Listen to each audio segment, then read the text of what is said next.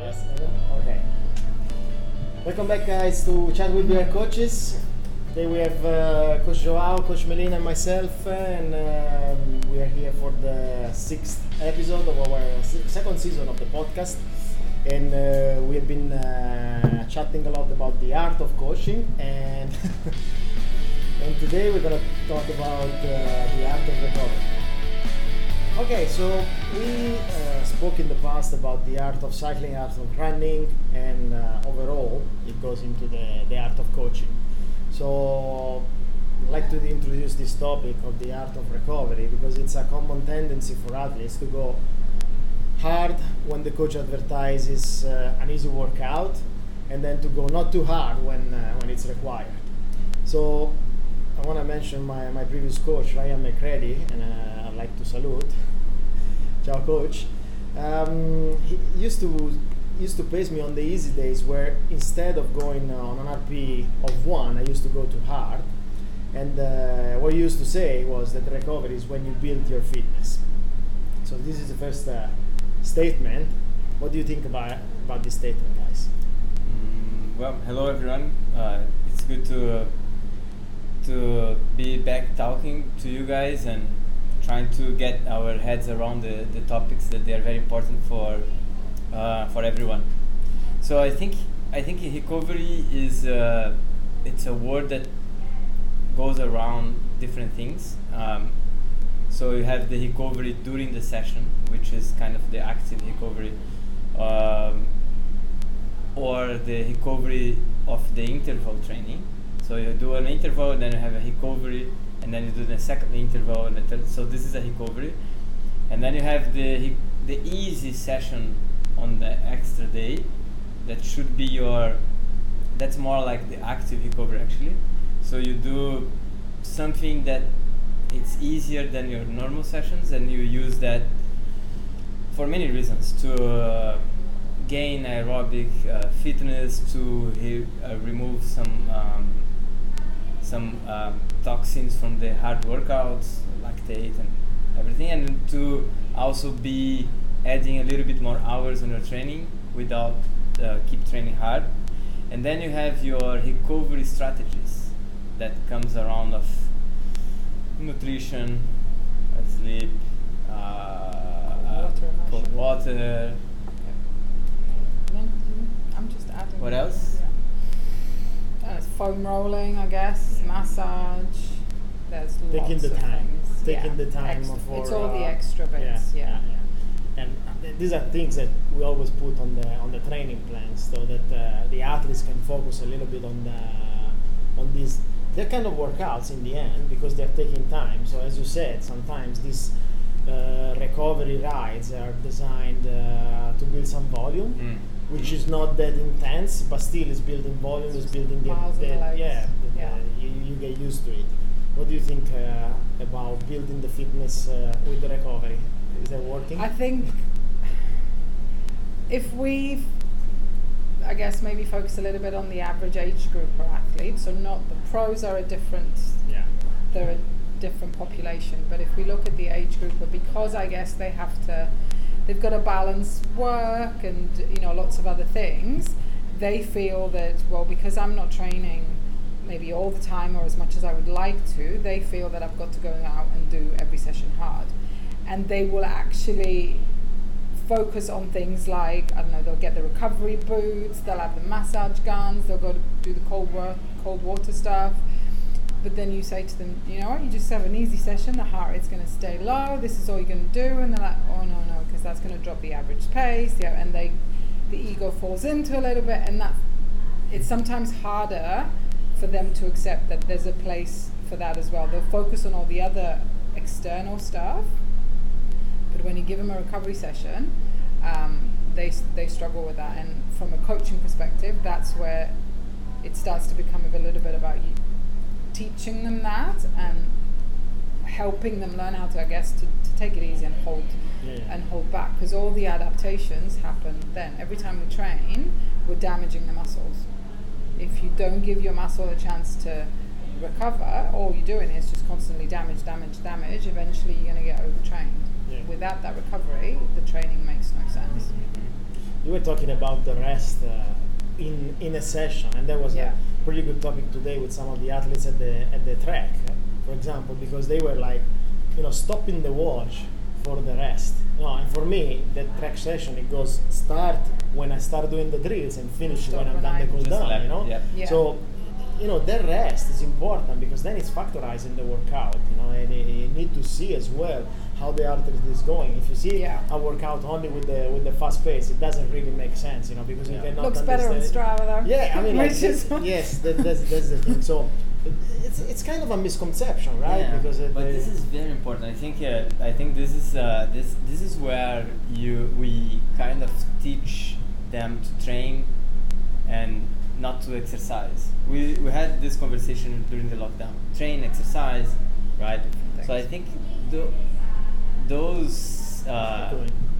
I think those those athletes that they are starting to train, uh, they are just starting their journey in sports. They are not so used to the f- to the training methodology, you know. So what happened to them is they are used to do some sessions with their friends and they do a workout, a running, and those sessions usually you measure your performance if you beat a guy or if you're behind Mhm. somebody Yeah. when you train with your friends before you have a coach. When you get into a training plan, then you have a structure that most probably and ideally like we do has a periodization. So you have phase one, two, three, four, and then you have a race, and then you tape, uh, and then you recover and go again. Um, the that session, specific session, it's part of a bigger plan, right? So if you think that because your average pace is is lower, and then you stop your recovery, or you pause your watch, or you don't respect the training zone because you want to see your app faster than somebody else, you are falling into the mistake of not being training but exercising. And the recovery is a big learning. You know you can see all the professional athletes the what they want to do is not to train hard is to recover better Yeah. You know, I think a couple of years the- ago there was Frodeno that he said to win Kona again, he reduced the volume, Yeah. which didn't mean to reduce the intensity when he had Mhm. to do it, but you know, it, because he was uh, giving um, you know p- p- priority to recovery, and that was was really important because we saw him and he was like smashing it in, uh, Yeah. Kona and all the races that he did, and uh, it was basically more uh, clever about Yes. the training Yeah. misconception for the uh, for the age groupers uh, that's critical if they if people don't understand that in the moment you recover as you said you know you're breaking stuff when you're training hard Yeah. the day after you need to make sure that nothing is really broken and recovery makes you assess this one for example but also it helps you to uh, as you said uh, remove toxins and remove uh, all the bad products that you create and inflammation that we create during a, a hard workout is really high. So inflammation is generated by the the micro injuries that you create To the muscles, during yeah. the, the, the workout. Um, those micro injuries they are important to have uh, growth on your uh, muscles when you recover. So in theory, there is a the science says that there is a space between sessions that you should give to yourself to allow that recovery to happen. So, in theory, after a hard session, 24 hours, you have a certain peak of inflammation, and then 48 hours, a little bit more. This is the theory, right?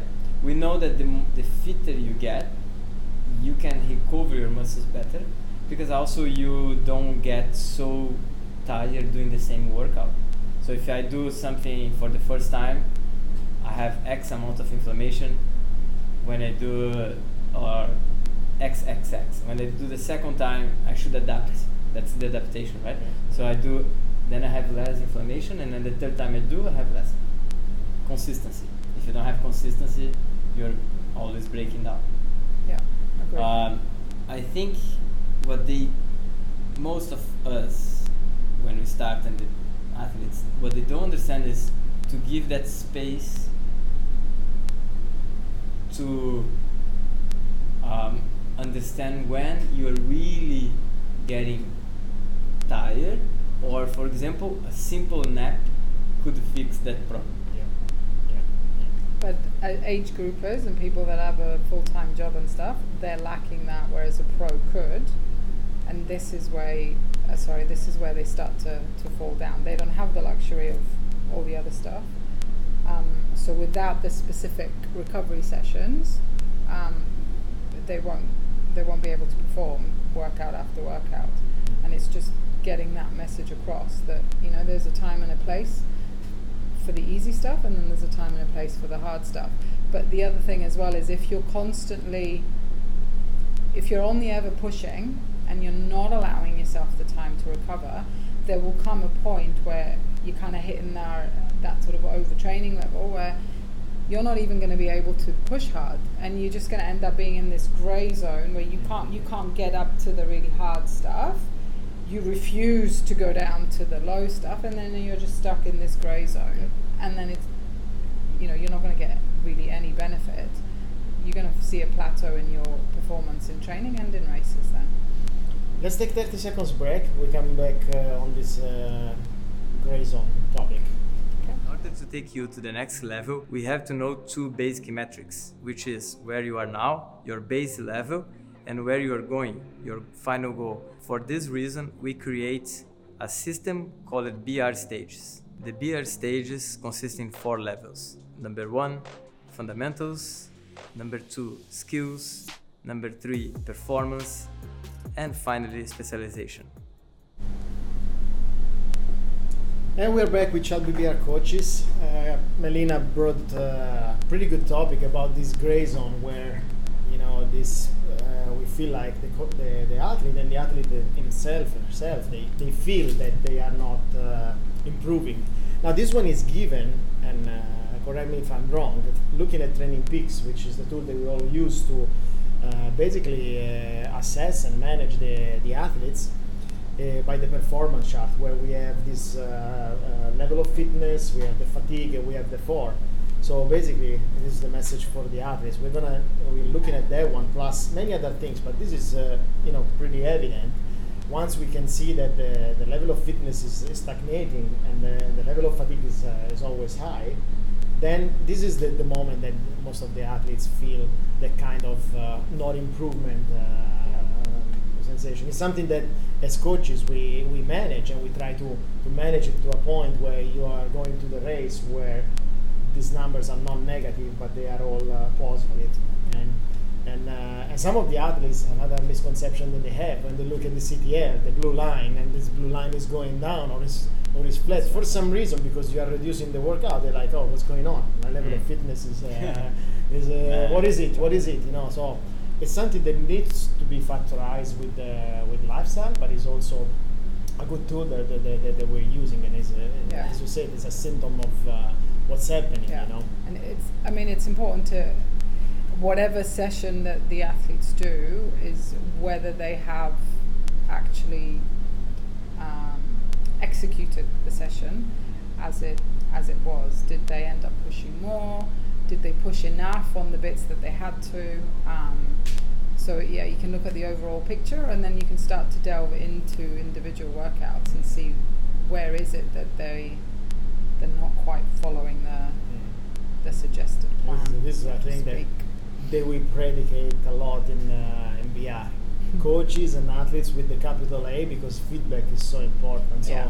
You know you, you see a workout that it's in orange, it's in red. What happened there? No, th- th- this is important as well because there there could be already you know an indication from the athlete that he has some kind of uh, fatigue or he's building you know some stress. So it's very important that uh, one of the things that we But- factorize in. and Uh, just to briefly touch on the fact that people will include like the recovery stuff on their watches and stuff. You know, that someone could be hitting all the right numbers and pace and everything at, at the hard efforts of an interval session, um, but the reality is the heart rate isn't actually recovering that well. And but and if you have that data, because sometimes when I go in to look at what they've done on an interval session, I may not even look at the hard interval. I'll just look at what's the heart rate done at the and the recovery bit. Is it dropping enough to then allow them to go up, or um, is it quite erratic? Because that could be also an indication that maybe something's not quite right. Maybe they haven't slept. They might be coming down with something.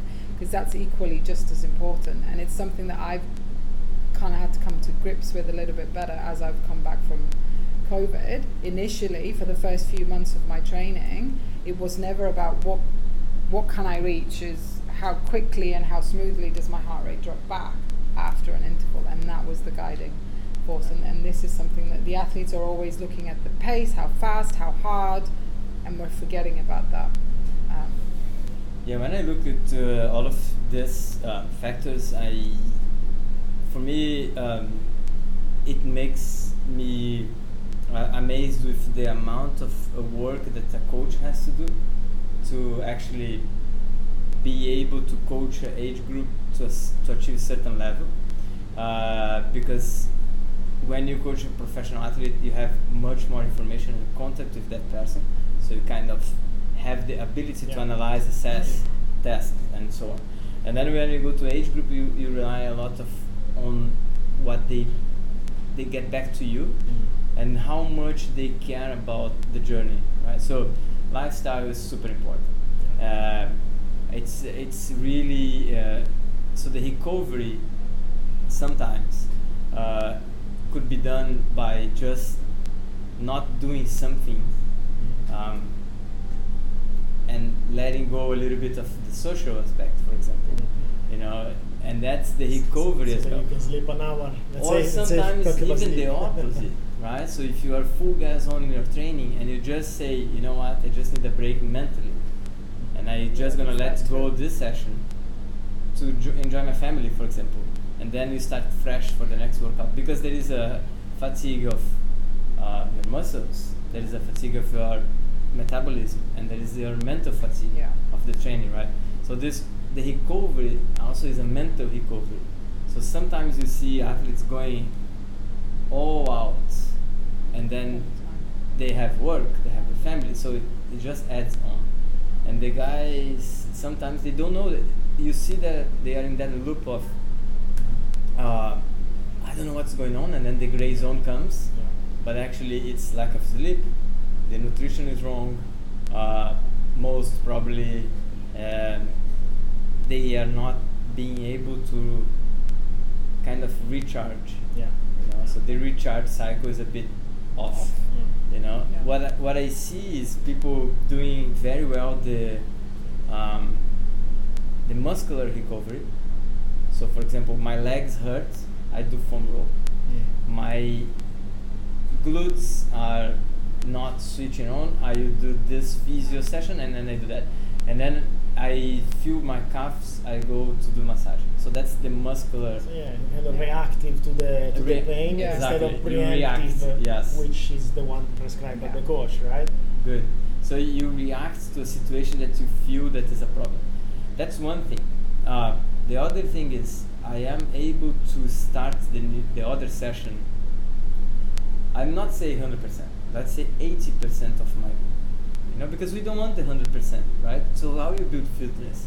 You build fitness, training a little bit tired, not smash it, but you're Yeah. tired right? Because if you always recover, and that's the other loop, you know, the guy that is always recovering. Yeah. Oh, I need to do ice bath. Oh, I need to do my massage. So you end up doing se- recovery Yeah. sessions every day. 20, That's hour, 20 hours of workout, which are not really workouts, but Yeah. a lot of recovery. no, I mean, like, it- it- as we said, it's a misunderstanding, and sometimes athletes they mitigate this, this, you know, having that mediocre because when you have to smash, you know, you're gonna feel like, okay, it's a, it's a hard workout, I did it, boom. But sometimes they have mediocre performances during training, and now they are hiding in the in the moment of being tired instead of having been built the fatigue. Because there is a difference in Yes. being tired and having been uh, having been building Specifically fatigue. You know. yeah. So uh, in the podcast with Coach Bojan, uh, he stated the recovery is an underrated thing in cycling that he sees every day. Underrated. And we see it a lot in running. In running, we see it a lot because people, "Oh, I'm gonna go for another run, and then you know you see on the long runs the pace is just reducing, the heart rate is, is going. Yeah. And we see it in swimming and in all the disciplines. This leads to zero improvement and probably injury as well, because Yeah. they, Yeah. if you now and burnouts. um, so you were talking uh, exactly about strategies. What are the first recovery strategies that athletes should look into, and what are the common mistakes on the recovery strategy? God, what do that's you use? what do you use, Melina? What do we use? Um, I have to say that probably the first and for me the most important thing is to make sure the training they have is one that they can logistically that they have the time to do, because sleep seems to be the first thing that people will will sacrifice. And for example, if we think where we are now, we're getting up. At, we have to get up earlier and earlier to beat the heat Temperature, yeah. um, and sleep is where it's going to start to get um, sacrificed. And the thing with sleep, if you consistently start sleeping, I don't know, less than six hours a night, um, you're actually going to I increase. win. Not a competition. um, the first thing that goes, like, you're going to increase your time to your, or decrease, I guess, your time to exhaustion in a test, for example, by 30%. The first muscles to shut down if you are not sleeping enough are your stability muscles. If your stability muscles aren't working, you're putting more pressure on, on your limbs and there, there comes an injury. So the first thing is to make sure they understand that. After that is how I guess you plan individual sessions and then you start to look at all the other things like well nutrition's another one because you can you can train all you want and you can do the best training and you know allow your sleep and your recovery session if what you're putting in your mouth isn't um, good to help fuel you um, then you you may as well be undoing what everything that you're doing out on the out on the track. But it, it, it's interesting how sometimes some of the athletes get in, in like um, all excited and into these things like you know the cold water immersion and going to physio and having the massages and the massage guns and the recovery boots, which they are all brilliant things. But the reality is, if you leave that aside and just make sure you're sleeping a little bit longer and a little So bit better and sleep. eating well, you're actually going to benefit a lot more Yeah, and it'll I- be cheaper. It's cheaper, Anyway. much cheaper. I agree, hundred percent. I think I would put those two as well as my first. Um, the first two important things is to understand how many hours you need to feel uh, that you can perform in a session, because of course we all can sleep two hours in training. We all can sleep three hours in training, four hours in training, five hours in training. You can sleep ten hours in training, but there is a certain number that you feel comfortable to say. With this minimum hours, I feel that I can sustain uh, eight, 12 weeks training program with certain recovery strategies that more that they are more central strategies. So they are more like um, accurate things. For example, the Theragun or the ice bath or the uh, physio and Physio everything. session, So yeah, yeah. the long-term strategy. So the long-term recovery strategy has to be your lifestyle. yeah. You cannot do your long-term recovery based on things that you pay for. You know, Yeah, yeah. it's not Will it's not be- sustainable be- yes. Yeah. because it's not sustainable. Will be a waste. What what happened if your physio travel? What I see that happen all the time. My physio travel, I feel my calf. Yes, because because you actually didn't learn how to do the thing.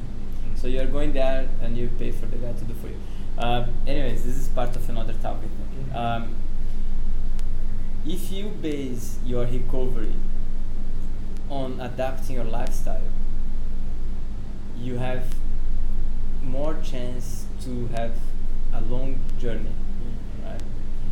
So let's say, ideally, a guy that wants to do a full Ironman should train a certain number of hours.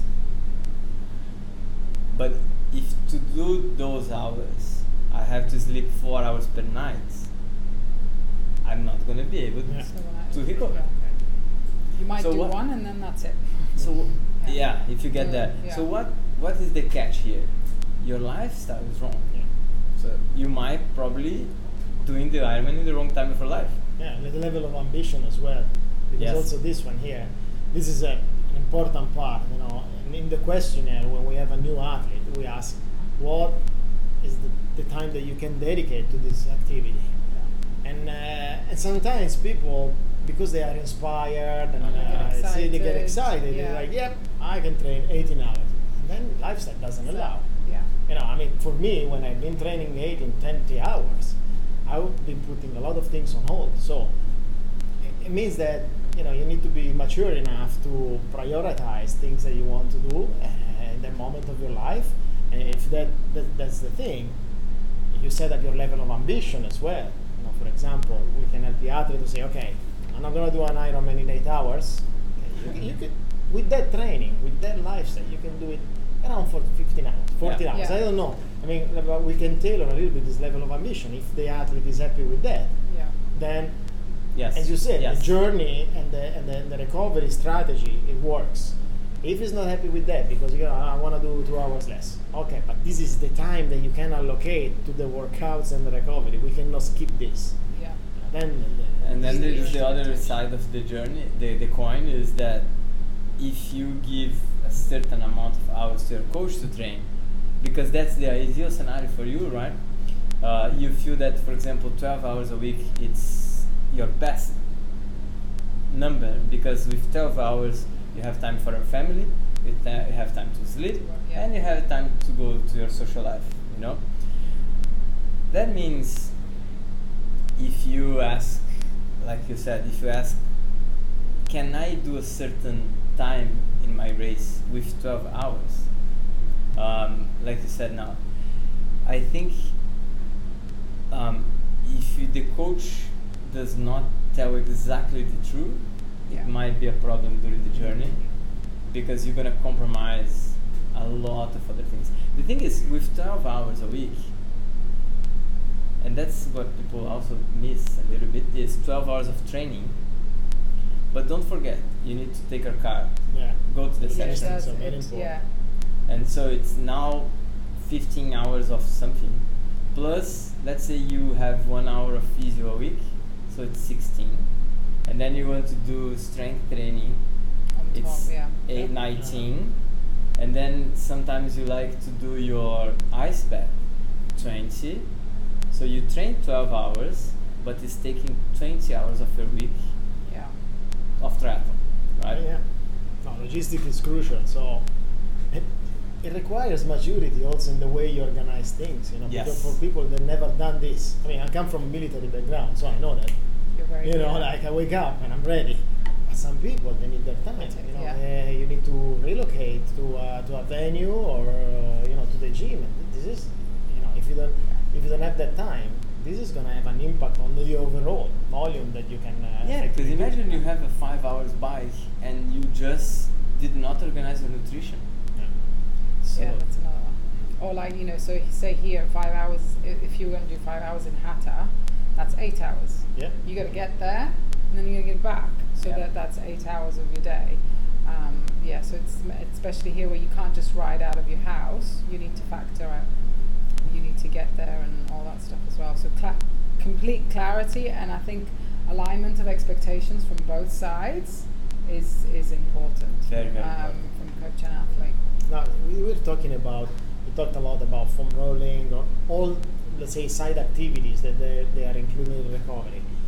Uh, we use sometimes, I mean we use really often the disciplines to recover. So Yeah. um, you know recovery swim or recovery run or recovery cycling. These are these are a really big part of it because that's a that's a good one. yeah, I mean, like you do your track session, and then let's say the day after you are a recovery ride, okay, but your legs are fired up, Yeah. you know. It's so not you a see, recovery. yeah, so you Yeah. see guys are racing, you know, and so when it says recovery ride, recovery have to stick yeah, to that. RPE Yeah. one Yeah, means yeah, yeah. just spin Convers- your legs. Oh my God. Conversational They race, leave or yeah. watch at home, you know. Yeah. Leave or watch at home. You don't switch on the That- thing. yeah. Keep it off. You know, I've been. You guys know that you've been joking with me, but um, I've been training without my watch since January. And the reason is, well, I was training for a very long event, so I, I need, I need to learn how to feel my body more. Pace, yeah. And then after that, I didn't want to bother about the watch, you know, because I didn't have a very clear goal. Now I start to feel. So what happened is, um, the watch, the training peaks, the numbers, they are amazing, but they are not everything. It's not the whole picture. The whole picture No. it's a triathlon. You know, there's much more behind. There's your mindset. There is uh, your ability to understand what's going on with you. Yeah, having having a good level of um, awareness of where your body is and what certain zones feel like Mhm. um, is is pretty key for racing, for one to be able to judge it. And unless you practice that in in training, plus you can get. You know, I've joked about it earlier with the whole Strava thing, but if you if you start focusing too much on the numbers, you start to get into all these hang-ups. Oh, and he, it's on Strava, and Mhm. someone said this, and the egos come into it. Yeah. And and it's funny, like I remember, I think it was Jesse Thomas. He did this really funny post on Instagram once about how while he was a pro and in full sort of training, he decided he was going to join a Sunday bike ride just because he he wanted to train with people. He wanted a little bit of social thing, and he got there. And obviously, you have all these weekend warriors, and the age groupers are like, "Oh my God, there's a pro here." Um, I've got to show him what I can do, and they'd kind of leave him, and he'd be like, no, this is the heart rate I'm doing. I, I'm this is where I am. I'm not pushing because I have, and they would go off, and they couldn't understand. This is a pro that is sticking to really slow pace Yeah. because that's his recovery day. Whereas an age grouper, that's where I know I'm generalizing, Yes. but that's where they But that's uh, where they fall down. I think also it's very important to understand that some uh, if you're not so your recovery session um, usually should be used as something that you are good at because otherwise it might not be a recovery. So if you're not a good swimmer Swim would be taxing. and then you Yeah. say, "Oh, I have an easy swim," make, it's not going to be easy Yeah. because you're not so good. No, at makes sense, makes you know, so it should be as a coach, we know that You tailor the yeah, so, discipline. so for me, for example, easy run, I need to be extremely fit in running Mhm. to feel easy run. Yeah, You know, yeah. and bike, like usually you need to forget speed. yeah. Yeah. You know, forget the speed because uh, otherwise, for example, you go for an easy ride and there's this massive headwind. And then you look at the watch, it's like That's 27 kilometers No. per hour.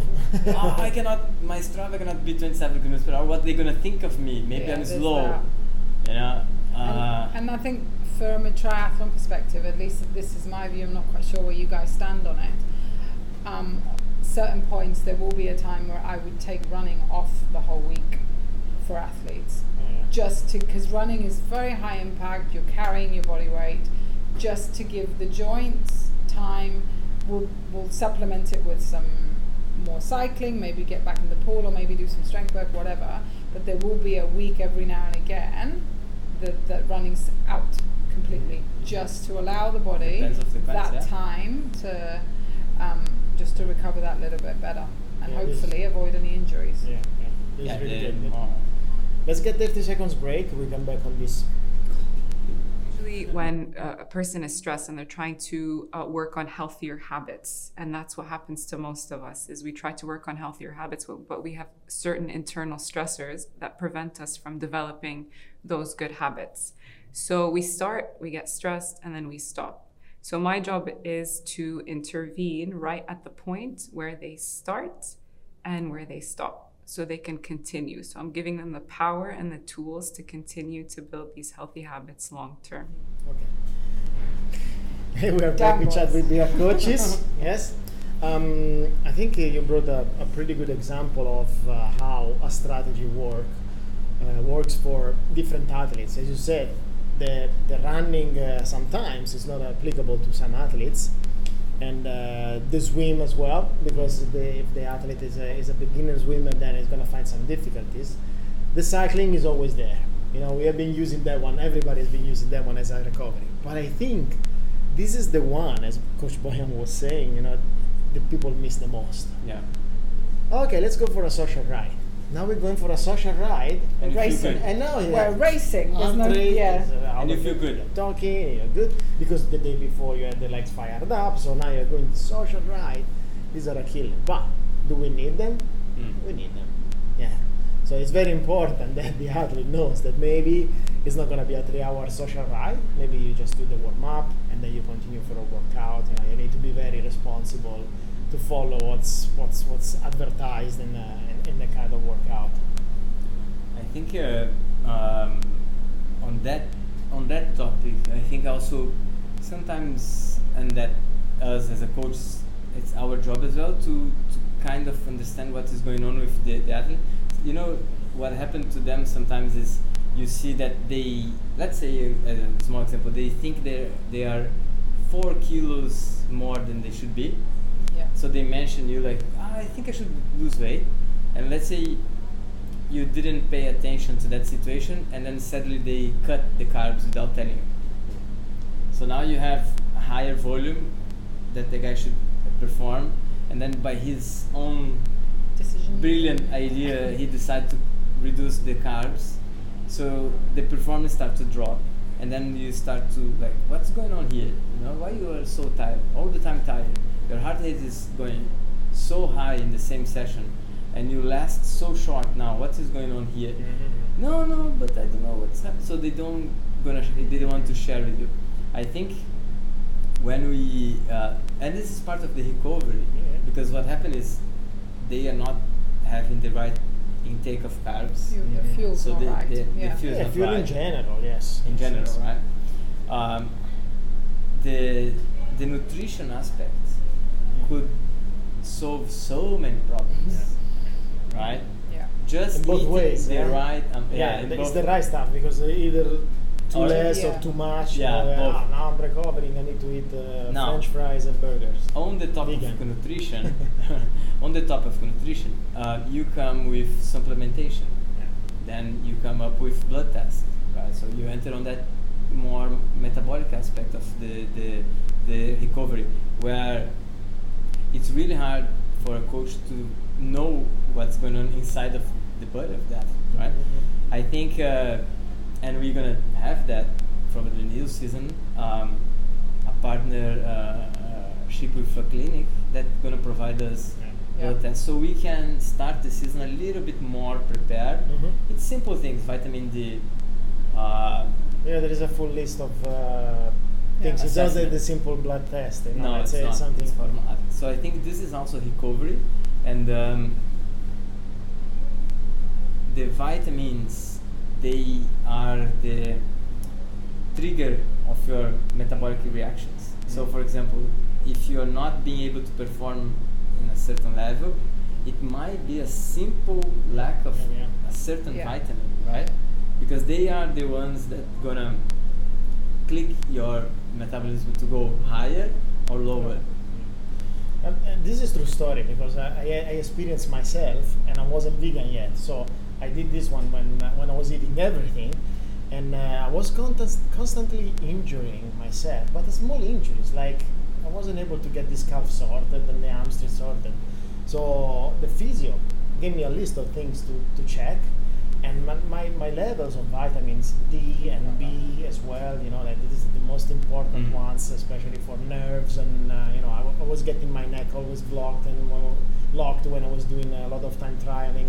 Uh, they, they were effectively low. So with a little bit of supplement, eh, because you know, until you are not training those 12 hours, your body can replenish and can, Mhm. you know, it, it doesn't have any problem. As soon as you go and you put the, the foot on the accelerator, now you need to help yourself a little bit. More for Yeah. And uh, Okay. uh, this is a good one. So uh, before you go to the next one, Yeah. I think this is nice because you know, like you had this time trialing and you get your neck, and then usually what people gonna think? Oh, my bike position is wrong, Yeah. or I don't have strong muscles in my neck. So let's say you go to that loop of bike fitting, strength. You go to bike again, and it's too It still hurts. it's too hard. So they usually people think that they're not good for that sport because they try A little bit of everything that they thought yeah. And it hasn't helped. and uh, yeah and they forget the simple basic things. I, I think people forget the simple steps. I always look into the simple steps And they first. buy a new bike. Yeah, and then Yeah, they buy a there's bike. yeah. You can always have, you can never have too many bikes though. Let's, let's, let's not touch that one. Yeah, but it, that, Yeah. that's true. And um, in hindsight, it's something that you can fix really easy. You Mm. know, following Yeah. the advice because you know, as coaches, we do, unless you know we, we have a, a coach that is specialized for nutrition. You know, we don't give the kind of uh, you know 100% coverage advice. So That's yeah, that's not where we're supposed to be, and I think Yeah, you have yeah, to be yeah. like you said, you have to be a specialist, and this is where you know if if any athlete really wants to delve into that, as a coach, we should, um, you know, just say, okay, this is beyond my remit of expertise. We're going to go there, and that goes very. It's quite important now. I think these days, obviously with social media and everything, and you have all these different. Uh, you know, I you know I want to be vegan or vegetarian or you know go keto or this or that, um, and they start trying to do it by themselves. They might not even tell you, and then Yeah. you, you start to look. Oh, but you know what's happened there. Um, you know, like for example, if you want to become fully fat adapted, it's on average a 12 week process, and for the first six or seven weeks, your energy's gonna Yeah. like I- I drop that. plummet. And then if they've not told you that, and you're like, mm, not quite and then they say, oh, by the way, the- yeah, and it could be in the completely wrong time of year, like you know. Yeah. So you need that feedback, and I think it is important, especially with any drastic changes. It, it needs to go via a nutritionist, and the Anything. coach This is, to stay in the, in the at, loop. at BR, you know, we have created all these services that Yeah, the- you know, the- the the- athlete uh, he has a team, and it's not only in the team where you know they go train with it, but it's, it's also these things. You Yeah. know, if uh, I mean, Yeah, we have I a mean, nutritionist yeah, in-house yeah, that you, can you can choose to do whatever you want. You want to go keto, you want to go vegan, and then this person is going to help you to quantify what you need and uh, give And you the guide quality. you, and you know, manage exactly. it alongside your your training and just to touch briefly on like what Joao said earlier the whole difference between exercise and training that's a whole other issue as well if someone does want to lose a little bit of weight it's a very different process if Mhm. you're just exercising and training for a performance goal because the fueling strategy is different you can't be rocking up with massive deficits day in day out um, so yeah, it needs to be very, very carefully managed, and athletes and coaches need to recognise that sometimes you need someone, an expert, to come in and help you with that. Sounds good. Let's uh, take 30 seconds break and then we come back for the conclusions. Uh, chat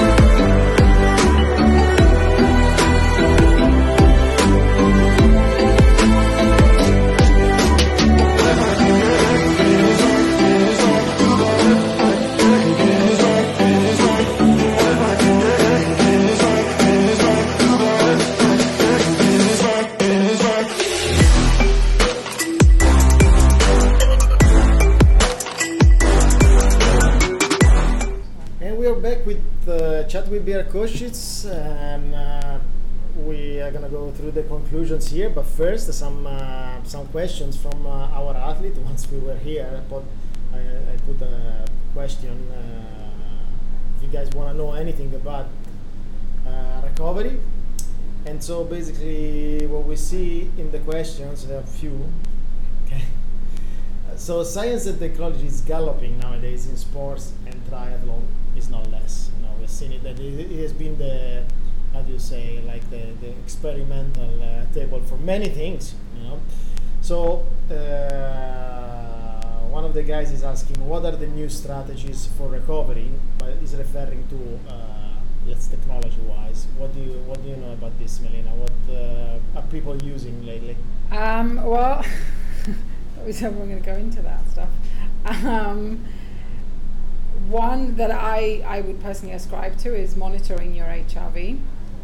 Um, there's lots of ways you can do it. Garmin watches um, can do that, I believe. You have the new one that's come out lately is the Whoop. You've got the app that you can measure with the camera on your phone. Um, it's a very good indication. The the lower you want that number to be high, unlike your resting heart rate, which you is preferably lower. Yeah, HRV, you're looking for it to be higher, and that indicates your state of readiness and and, and recovery. So it's a good one to monitor um, on a day-to-day basis. Like monitor your waking or resting heart rate. If that's going up, it means maybe you're tired, you haven't slept well, or you maybe you're starting to fight something. So that's one. Um, there's lots of new gadgets that can measure it, and some that have introduced algorithms to give you to put a number on how well recovered you are, and that's that's really good tools. Um, but the, to touch what we touch upon what we said earlier, the numbers are always good, but don't let them dictate everything everything you do because you could miss out on a chance to train really well just because the watch said no, you're not ready to, Yeah. to, to do that. Uh, so learn to just Yeah. trust yourself. And, uh, and try to discriminate between tired and fatigue because Yeah. sometimes, especially when you're training for long distances, the weekend is a big weekend and you're Mhm. training tired. Yeah. So you know, especially your long run after the long ride is gonna you're gonna be tired. Now, Yeah. Not necessarily is fatigue. And for example, in- there, the heart rate should should behave in different ways. A you know, little bit, yeah. if, you, Yeah. if you're tired, then probably you're gonna have a lower heart rate, and you're not able to keep up Yeah, and the get, get Yeah. pace. yeah. While if you are fatigued, you're overreaching. Now the heart rate is gonna spike, Right. and it's like uh, you know That's you're not yeah. recovering. You know. So in, at the point, the HRV could help a little bit to understand, you know, if Yeah. you, whi- where which side you're going. just Uh, just take just take the data like the the data is one piece of the puzzle you are another piece of the puzzle Yeah. so learn to Yeah. What I yourself. like to tell them is, um, for example, in a overload phase that you constantly feel heavy legs and a little bit of sleepy during the day. So you have to analyze your performance. So let's say if you feel heavy legs at the beginning of the workout, um, and then after 20 minutes you kind of get into, and the performance as good as expected, that means you can deal you're dealing very well with the fatigue and then so your recovery is good but so i, I would keep you going right? Mm-hmm. But let's say you are feeling heavy legs your eyes are a little bit sleepy you're not feeling energetic and you still go for the workout. I like to try. So let me try. And you start. That workout requires something that you try and it's really hard to achieve and then you try harder and you're not getting there and then it's just falling apart my perception of that session you're not dealing very well with the fatigue now you have two options you stop or you just continue very easy Yeah. and, then, and then you finish the workout to call the day uh, it's a decision that the athlete Yeah. has has to learn with the time you know if it is a workout that you really gonna do or you just say you know coach i'm sorry not today i don't think what's going on let's stop Yeah. It's kind of Yeah. you, know, you try to build, and then if you can hold it, it Yeah. means that Right. you're tired, Yeah. but you can do it. If you are just falling apart, but you've That's- got to be able yeah. to recognize that and as an Yes. athlete It- and say yeah, do you know what this is this is not my day i'm actually going to um, probably cause damage is probably not the right word but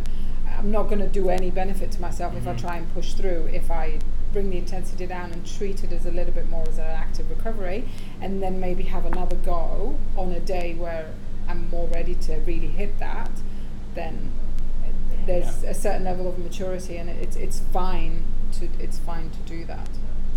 Another question here: uh, ice. Is ice good for recovery? ice is amazing for recovery. I like it. You but now ice on the skin is one thing. Yeah. cold water is another thing so ice on your skin gonna generate a certain reaction from your body that is not the same as cold water right? So cold water it's an immersion and it's very well known for many many years uh, very old system of uh, recovery that allows your body temperature to drop. So you reduce the core uh, temperature and then the inflammation goes down because your brain understands that now you need to shut down certain activities yeah. and then you start to recover. And ideally, you go in that transition of cold and hot, so you can flush out. Yeah, you're using the body like a pump that Yes. you know it Yeah. constricts and then flush the blood. Yeah. yeah so there's the whole debate whether the whole cold water immersion or go into a sauna and so it's it's a balance I think Mm, of, of, mhm. of both Okay, sometimes so, hot yeah. also Yeah. works And your your athletes use this? Uh, Yeah, I seen the we have actually it's very popular, a yeah? nice deal with Yeah. uh, longevity uh, sports Longevity it? sports. They have Mhm. 15% discount, so all the BR athletes can walk in, ask the uh, tell the guys that they train with BR, and they can Okay. get the discount and they can try. it. I think it. I think, for example, it's a it's a recovery tool that I would use uh, towards the end of the week Mm, when you are building up that fatigue in your legs and you're not being able to feel good again. Yeah. So before a big session, let's say, or after a big session as well, you can do it. Yeah. I've been using the cold a lot, especially during summer. I mean, when you train here, you need it. You Yeah. It's, it's something that you You could just have it at the bottom of the stick at the end yeah, of the no, Qudra. that would That'd be be amazing. just so that would nice. be amazing. No, but I was uh, using is a- cryotherapy, Yeah. which is uh, very similar to the old concept, you know. And uh, yeah, I was using, a lot, and it was pretty good. Um, another question: protein shakes are they part of the recovery process or waste of money? eating straight after a session is part of the recovery process. Whether you opt for that to be a protein shake or whether you opt for that to be a proper meal type thing is up to you. I think if, especially here, for example, in Dubai, where I'm thinking bike ride now, um, you've done a four or five hour bike ride down at Al Qudra, and I don't know, you live down in the marina or you live down Yeah, at Business yeah, Bay, and you've got 50 45, minutes. 45 minutes from the point where you finish your ride, and that's assuming you don't end up chatting to people, which you know some some people might do. Some Um, people who don't chat uh, much. you know, you, you it may be an hour before you are home. Yeah. You've got to think about what's going to happen, and the quicker you put something back in your like you know proteins back in your body, you're going to aid the recovery. It'll be quicker, and so you've got to think about what's in your car at the end of the day, um, and not you know go to the petrol station or Zads and Yeah, get whatever's there. But think about it. So ha- have you got a cool box there with a protein shake? That's something quick, easy. It's digestible, and it's also palatable.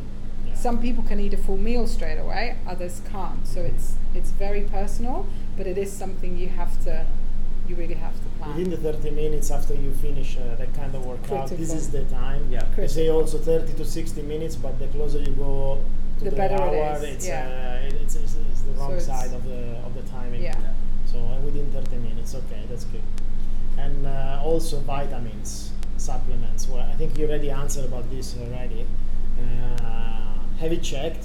You know, talk to your coach, talk to your physio because they know the list of things that uh, they need to be checked, And your they need to be- nutritionist. a as well. These are there is a list of things that you need Yeah. to monitor if getting injured, but you didn't do anything. Uh, you know that, that Or just tired injury. yeah, or overall. tiredness in general. You know, Yeah, like you do things and they are not so easy. You know, you Yeah. wake up and you can wake up, but you just don't feel the energy. And you slept, let's say, seven hours or Yeah, eight hours, yeah. and you even after all of the night, you really don't feel you're like ha- ready to, to push. You know, so those are signs that something is going on.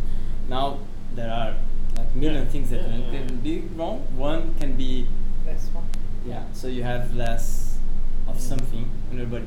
I wouldn't be doing the testing system that many athletes do. Like, for example, let me try omega 3. Ah. I don't know if it's working. Let me try No, this. yeah. Let me try that. Ah, No. magnesium. Get it tested Let's first, test and then first. and then you Yeah. see At the- what and at the end of the your day, body, if you you're if you are careful with what you're eating, and you know, you should be covered Even in those vegan. seasons.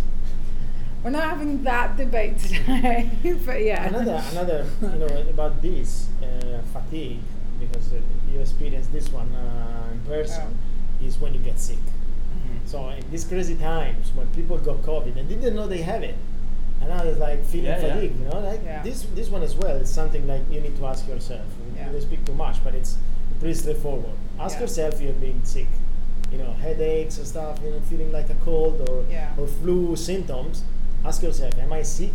Because maybe it's just that one, and now it's, a, it's an easy fix Yeah. one we recognize. and, you, and, and if it is if it is that I'm not going off on a tangent but if it is if you know unlucky enough to get covid you have even if you are asymptomatic and you are feeling fine it is still a virus that can hit you after yeah. so you've got to take it seriously and go just get checked out you've got nothing to lose by getting checked out and really listen to your body with that Um, one On the final probably topic, I just want to touch a little bit a quick one so the guys can also understand a little bit the feeling.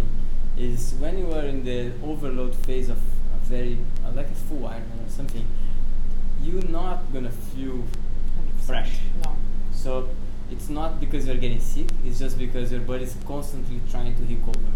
So uh, you might have a little bit of runny nose, you might sometimes feel like, I- I feel my stomach a little bit sick, because those are the signs of inflammation, and they are unfortunately part of the process. Yeah. Now, if you let that thing just build up and you don't pay attention, that can Develops can into can be a problem in the future.